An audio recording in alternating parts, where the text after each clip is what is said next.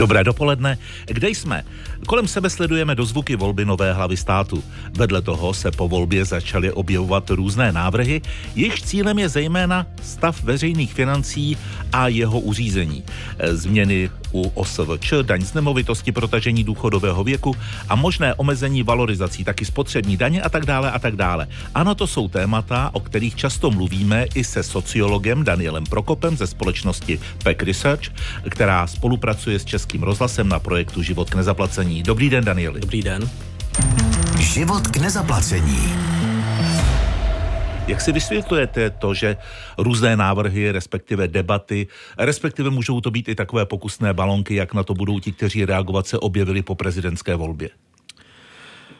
Tak nevím, jestli vláda čekala trochu, eh, aby to nezasahovalo do té volby, nebo, nebo jestli se to připravovalo, prostě to je asi kombinace obojího, protože jako pro mě se to trošku tak, aby se o tom dalo mluvit, eh, chvíli trvá a zároveň eh, pravděpodobně, pravděpodobně ta volba pohotila ty, prostě tu veřejnost, no, tak Takovým hodně diskutovaným tématem e, jsou důchody. Hmm. Ministerstvo práce a sociálních věcí už v říjnu zveřejnilo informaci o tehdejší výhodnosti odchodu do předčasného důchodu. Minister financí to v rozhovoru pro deník N označil za hrubou chybu. Když se jenom k tomuhle detailu vrátíme, bylo chybou, že to Ministerstvo práce a sociálních věcí e, tenkrát zveřejnilo vlastně pomocí inzerátu nebo ne?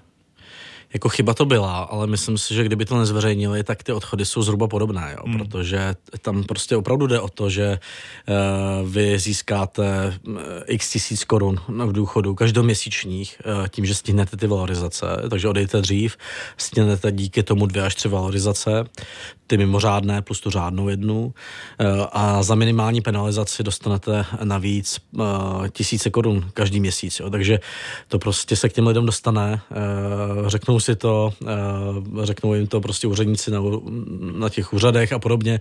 Takže i kdyby to nezveřejnili, tak ty odchody jsou obrovské. Je to chyba toho systému, který dovoluje to, že jdete o pár měsíců dřív do, do důchodu a stihnete díky tomu třeba všechny ty mimořádné valorizace z toho, z toho roku, kdy odcházíte, třeba z Loňska, plus tu lednovou současnou a díky tomu máte ten důchod o 3, 4 eh, tisíce hmm. větší třeba. Jo. Takže to je prostě chyba toho systému. Mělo by to být tak, že se důchody podle mě valorizují až od doby toho řádného odchodu. Ať už jdete dřív, tak čekáte prostě.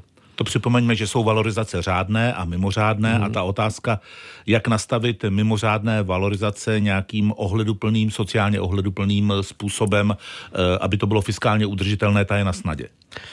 Tak jedna věc je zabránit těm eh, předčasným odchodům, protože oni budou pořád eh, pokračovat, protože i tento rok budou ty valorizace relativně velké. V červenci nebo v červnu bude jedna asi za 5,5% a potom v lednu další relativně pořád velká. Potom ty valorizace hodně spadnou.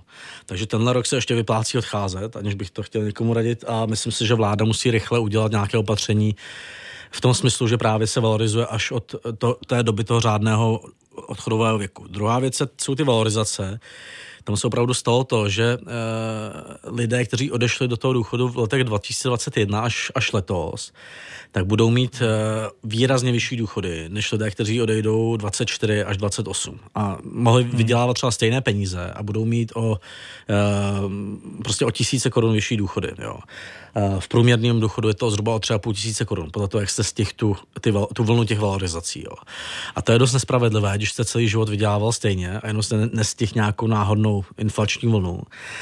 A, a tam se bude muset přemýšlet o tom, jak to zmírnit. Jo. Já bych třeba udělal to, že bych eh, že bych reagoval i na to, že se více valorizovaly ty vysoké penze.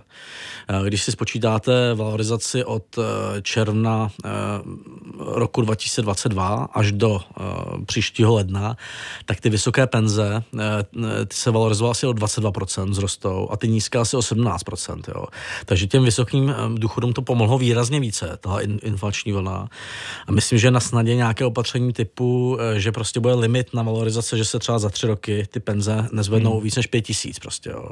A že ty důchodci s těmi, s těmi vyššími penz, uh, důchody narazí na nějaký limit dlouhodobější, tím pádem se jako uh, vyrovná ten rozdíl mezi vys, vysokými a nízkými důchody a zároveň se vyrovná ten rozdíl mezi těmi novými a staršími důchodci, tím, že se omezí ty valorizace těch, těch existujících vysokých důchodů prostě. No. Co podle vás je, nebo by mělo být klíčovým tématem důchodové reformy? Je to uh, zejména ta hranice odchodu do penze? Já si myslím, že ta hranice se bude muset zvyšovat. Je nutné říct, že to je jo, o, měsíc, o měsíc ročně mezi, mezi lety 2030 až 2060, takže to jakoby je velmi pozvolné zvyšování. Nicméně problém je, kdyby se nezvyšovala, tak musí hodně eh, jako klesat důchody, což taky nechceme. Problém toho zvyšování je dvojí. Jednak, že my máme hodně eh, eh, jako špatné zdraví takové té střední starší generace a prostě, že 68 let dneska je nedosažitelných. Jo? To se hmm. musí výrazně zlepšit taky zdravotní stav lidí, protože to naděje dožití ve zdraví je v Česku relativně nízká. A v Moravskoslezském kraji nebo v Ústeckém je ještě výrazně nižší. Prostě, jo? Takže musíme pracovat na té prevenci zdravotní, ať uh, ti lidé prostě i mohou pracovat jo? díky svému zdravotnímu stavu. A za druhé, uh, prostě nesmí se tam stát, že tam najednou přibydou výjimky pro uh, hasiče, pro uh, nějaké zdravotníky a podobně, jo. Tyhle, nebo pro uh, horníky a podobně. Tyhle náročné profese by jako mohly podle mě odcházet dřív, ale musí to být tak, že ten jejich zaměstnavatel, který je to jakoby trochu huntuje, hmm. využívá prostě tu uh, náročnost, tak jim přispívá do nějakého fondu a oni si odejdou do toho hmm. před důchodu, ale ne za státní peníze, což jsou peníze těch ostatních důchodců, ale za peníze, které prostě jako jim nastřádá ten zaměstnavatel. Jo? Protože jinak, když tam uděláme hodně výjimek, eh, hodně těch eh, náročných profesí, no tak ten zbytek důchodců bude chodit o to později prostě. Jo? To, eh, hmm. A když politici, eh, někteří politici v uvozovkách uklidňují, no ale to se týká jenom, já nevím, 45, 40, vy ostatní buďte v klidu. No tak ten, jako, eh, mělo by to být tak, že se to začne zvyšovat po roce 2030, velmi pozvolně, takže opravdu jako do těch 68 let se to dostane někdy v, v roce hmm. 2055 třeba, jo, což uh, ani já pravděpodobně jako se nedočkám těch 68 let. Ale, ale vaše děti ano. Ale a děti ano. uh, jo, ale prostě s tím, že Eh, jaký je prostě třeba životní styl, že my nezohledňujeme v daňovém eh, mixu vůbec jako nějakou škodlivost potravin, že v podstatě nemotivujeme k nějakému jako zdravotní prevenci a podobně, tak je problém, že i ten zdravotní stav těch dnešních čtyřicátníků bude pravděpodobně dost špatný jo, v těch, za těch 25 let. Takže my musíme se trošku zamyslet nad tím, eh, jako aby ten systém český byl udržitelnější jak z hlediska důchodu, tak z hlediska zdravotnictví. A to je v té prevenci. Tam opravdu leží desítky miliard, které, když jako dobře dobře nad tím budeme přemýšlet, tak ušetříme ve zdravotnictví, tak v těch důchodech. Jo. E, druhá věc podle mě je, že e, aby se ten důchodový věk zvyšoval, tak musíme, e, musí stát ucpat ty díry v těch příjmech. Nemůžete zvyšovat důchodový věk na 68 let zaměstnancům, když oni v podstatě jako dotují důchody OSVČ, když prostě unikají peníze přes práce na nějaké kumulované dohody Jo, když vám prostě na, na straně těch příjmů uniká desítky miliard a, eh, a je to pro některé jako typy zaměstnání výrazně výhodné, tak nemůžou za to platit eh, ten zbytek tím, že půjdou do penze 68 letech prostě. Jo. Tak je nutné jako udělat ten systém spravedlivý z hlediska srovnání zaměstnanců OSVČ, omezit ty úniky přes ty dohody podle mě i do toho systému v dobách toho propadu spát trošku jako jiné finance z jiných daní, eh, protože ten systém eh, třeba eh, v jedné době bude na tom relativně dobře, v 50. letech bude velký propad, potom znovu se začne, začne zlepšovat, takže asi je nutné i v těch dobách toho propadu tam dostat jiné peníze.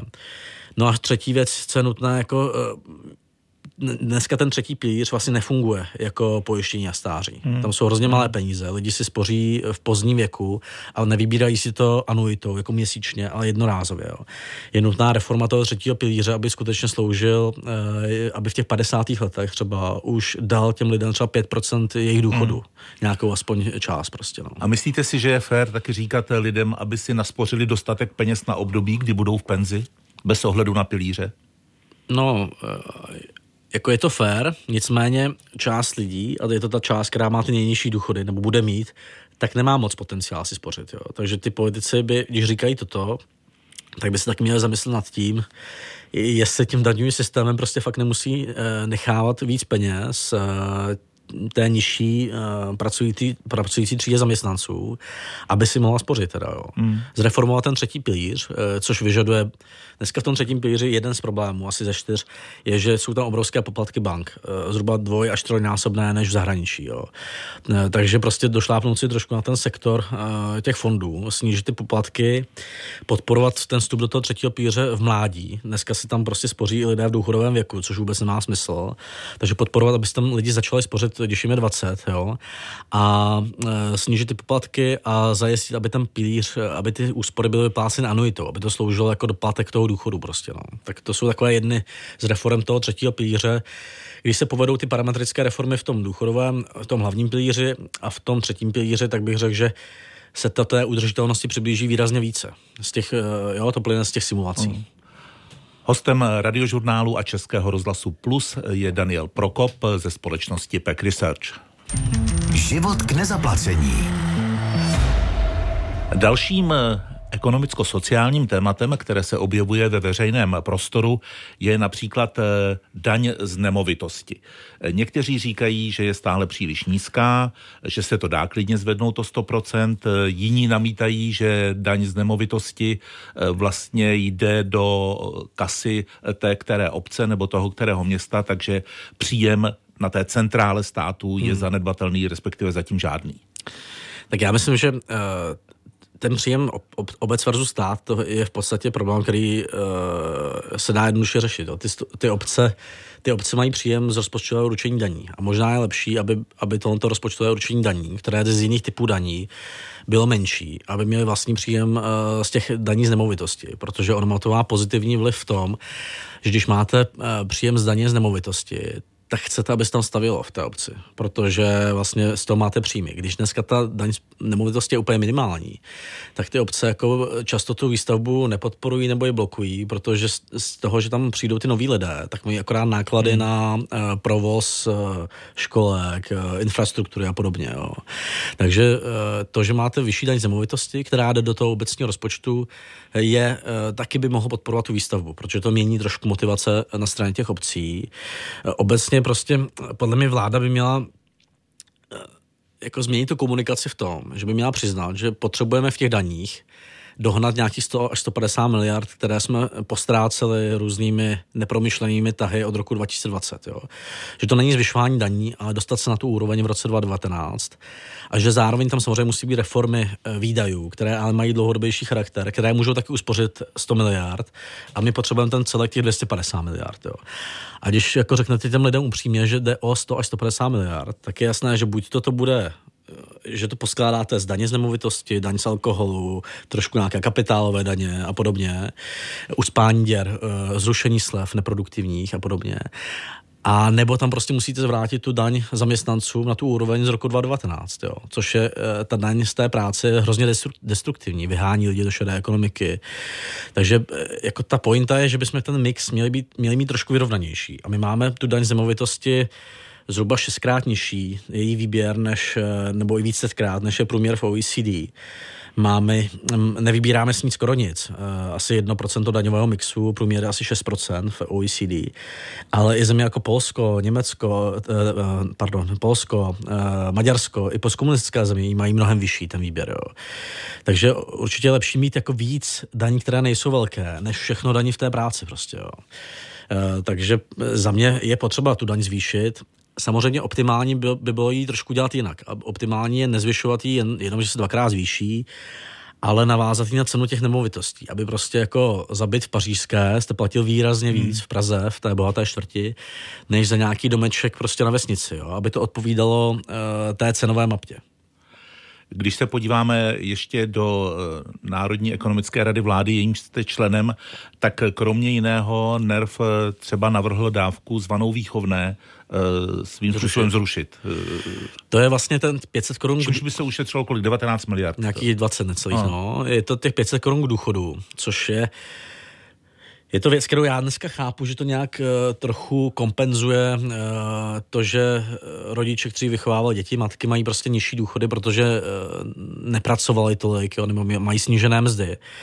Nicméně jako to jde i důchodcům, kteří jsou relativně bohatí. Jo? Není to nějak cílené na ty důchodce s nižším, nižšími mzdami, nebo důchodkyně hlavně. Za druhé taky my podle mě jako nechceme, aby to fungovalo 50 let, že prostě maminky budou 4 roky doma a budou mít o 20% nižší mzdy a potom jim budeme muset doplácet 20 miliard prostě v důchodovém systému. Takže já bych minimálně, minimálně, co bych udělal, myslím, že už to nezruší ty politici, ale co by se dalo udělat je, že se to nebude valorizovat, že to bude 500 korun, prostě i v roce 2050 to bude 500 korun, eh, to bude teda mnohem nižší částka a ty peníze, ten rozdíl, což je výrazně, když to nevalorizujete, tak ušetříte, tak se investuje do těch jeslí, do školek, do dětských skupin, aby se eh, prostě omezila ta penalizace platová za to hmm. mateřství. Aby už to nebylo potřeba prostě za uh, eh, 30 let. Jako. Posloucháte rozhovor se sociologem Danielem Prokopem. Život k nezaplacení. Už jsme na začátku mluvili o tom, že děláme dlouhodobý společný průzkum se společností Peck Research, eh, který přináší zajímavá data. Když se podíváme na tu poslední vlnu, tak o kolik vzrostl počet těch extrémně ohrožených domácností, těch, které mají vyšší výdaje než příjmy a úspory jim stačí maximálně na ty dva měsíce? My jsme teď v téhle vlně napočítali takovou typologii domácností, která právě zohledňuje uh, ty příjmy, jestli eh, ty domácnosti jako jsou pod nulou v tom hospodaření měsíčním a, ty, eh, a míru úspor. Jo? A, hmm. a ukazujeme i to, jak eh, vlastně té střední třídě to ničí úspory, eh, ta inflace.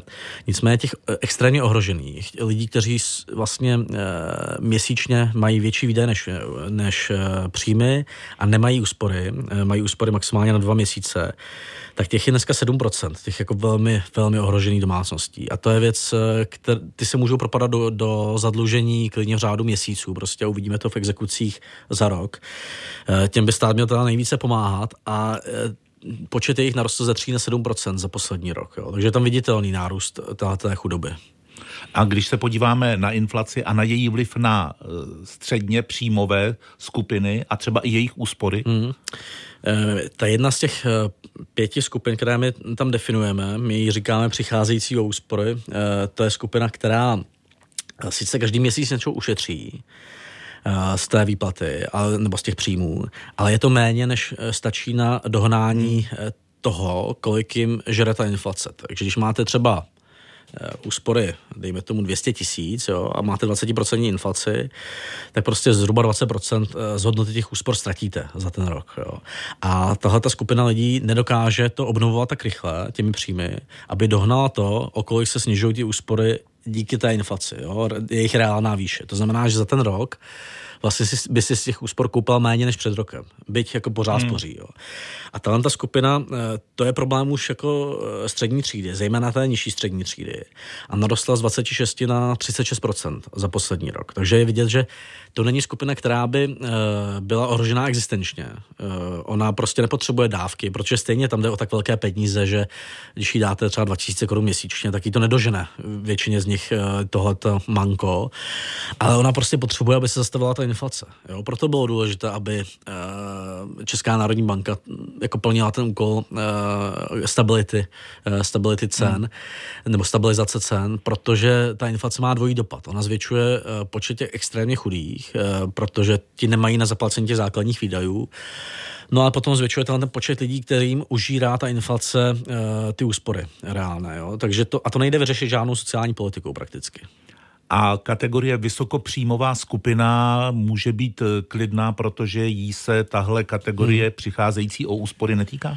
My tam máme skupinu naopak rozšiřující úspory. To jsou lidé, kteří jako pořád měsíčně generují takové úspory, že to vlastně stačí na to, aby je rozšiřovali. Aby no. rozšiřovali i tu reálnou hodnotu těch úspor. Jo? Takže mají vlastně rychle. Možná méně než dřív, ale. Možná méně než dřív, ale pořád prostě uspoří tolik měsíčně, že vlastně se jim reálná hodnota těch úspor pořád zvyšuje.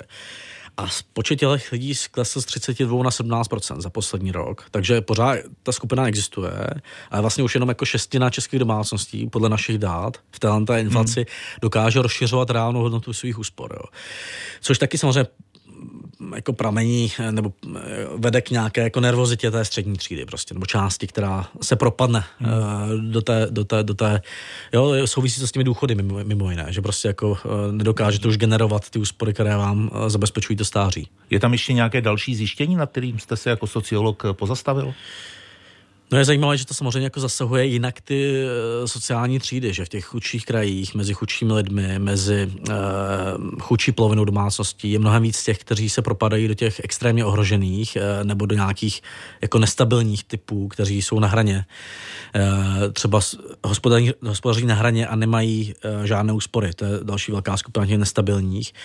No a potom uh, jako skupina, která nejvíc je ohrožená ztrátou těch úspor reálně, je skupina, která má příjem někde na, na nad mediánem. Není to ta úplně nej, nejvyšší příjmová skupina, ale taková ta jakoby střední třída, střední uh, příjmová skupina uh, lidí, kteří jsou nad tou polovinou příjmovou, a, uh, ale nemají dost těch příjmů, aby jakoby doháněli tu inflaci prostě. No. Naším pravidelným hostem byl sociolog Daniel Prokop ze společnosti Peck Research. Děkuji a mějte se hezky. Díky.